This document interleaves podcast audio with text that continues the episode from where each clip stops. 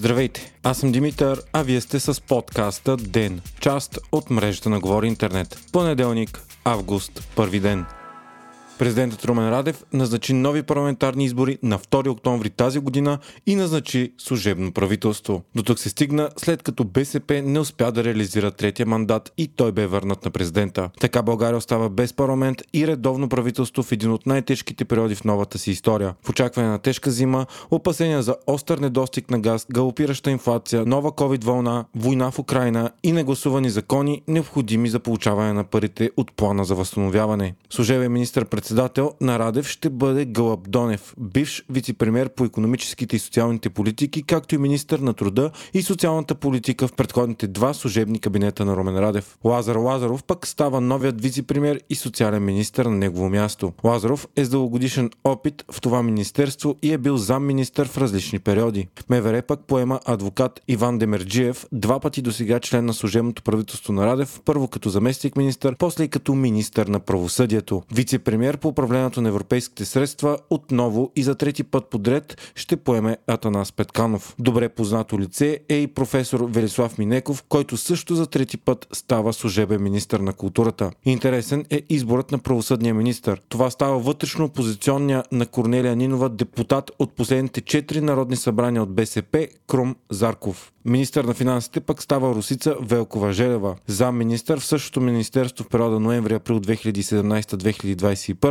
и после отново от декември 2021 до сега. Никола Стоянов пък поема економическото министерство. Той дълги години е работил в частния сектор и е заемал множество публични дейности, свързани с економическа дейност. Последната му такава е председател на съвета на директорите на Вазовски машиностроителни заводи, където името му нашумя заради скандала с редовния тогава економически Корнелия Корнелия Нинова, която го уволни под претекст от незадоволителни резултати. Това назначение се смята за директен удар на Радев срещу БСП, ръководена от Нинова, която го издигна за президент през 2016 година. В последните години обаче отношенията между тях трайно се влушават. Военният министр ще бъде Димитър Стоянов, един от най-близките на Румен Радев хора и до сега негов главен секретар. Христо Алексиев пък ще поеме Министерството на транспорта. Той е бил член на съвета на директорите на пристанище Бургас и заместник генерален директор на железопътна инфраструктура. Министерството на здравеопазването поема доктор Асен Меджидиев. Важното, особено в момента Министерство на външните работи, пък ще бъде ръководено от Николай Милков, до сега посланник на България във Франция и Монако,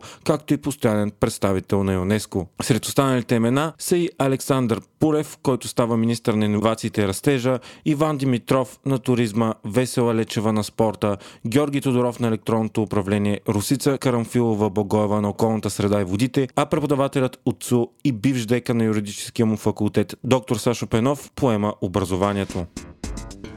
Изненадващо тези дни се разбра, че продължаваме промяната е сравнително резервирана за смятаното от мнозина за логично обединение за общо явяване на избори с демократична България. От доскоро първата политическа сила обявиха, че на събрание на двата колективни органа на партията, изпълнителния и националния и съвет, ще се реши дали тя да се яви съвместно с ДБ. Междувременно този уикенд Бойко Борисов представи шесте приоритета на ГЕРБ за предстоящите избори и заяви, че е готов на проевропейска коалиция с продължаваме промяната, без да ги посочва като име. Законите са свързани с пълна диверсификация на руския газ, таван на цените на горивата, спиране на увеличението на цените на тока, договор за доставка на още 8 изтребители от САЩ и съдебна реформа. От ПП обаче веднага отхвърлиха предложението на Борисов и заявиха, че това може да стане едва след като има свободна и независима прокуратура и той самия поеме отговорност пожар е възникнал с кодовете на оръжената компания МКО на Емилян Гебрев, който преди години бе отровен най-вероятно от руски агенти. Според Гебрев, най-вероятната причина за пожара е външна намеса и той заяви, че е абсолютно сигурен, че складираните край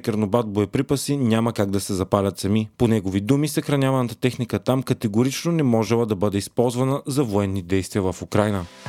Късно с нощи възникна силно напрежение на границата между Сърбия и Косово. Напрежението е възникнало на граничния пункт Ярине. Там са били построени спонтанни барикади и е имало протестиращи от двете страни на границата. Покрай нея живеят предимно сърби, а в района са били пуснати сирени за въздушна тревога. Причината за напрежението е, че правителството на Косово реши да обяви сръбските лични документи за невалидни на територията на Косово от 1 август. Така, на влизащите и излизащите сръбски граждани ще трябва да се дава документ за влизане и излизане, а голяма част от тях правят това всеки ден. Министерството на отбраната на Сърбия обаче отрече всякаква информация, че е имало сблъсъци между сръбски военни и косовски полицаи. За да успокои напрежението, правителството на Косово реши да отложи с месец решението за сръбските документи. Самата Сърбия не признава Косово за независима държава и съответно не признава нейните документи.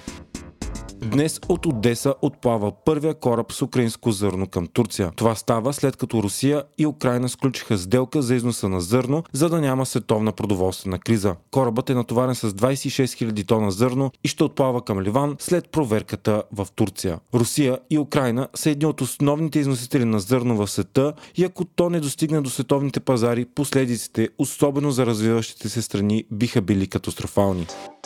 Вие слушахте подкаста Ден, част от мрежата на Говори Интернет. Епизода подготвих аз, Димитър Панелтов, а аудиомонтажът, както винаги, направи Антон Велев.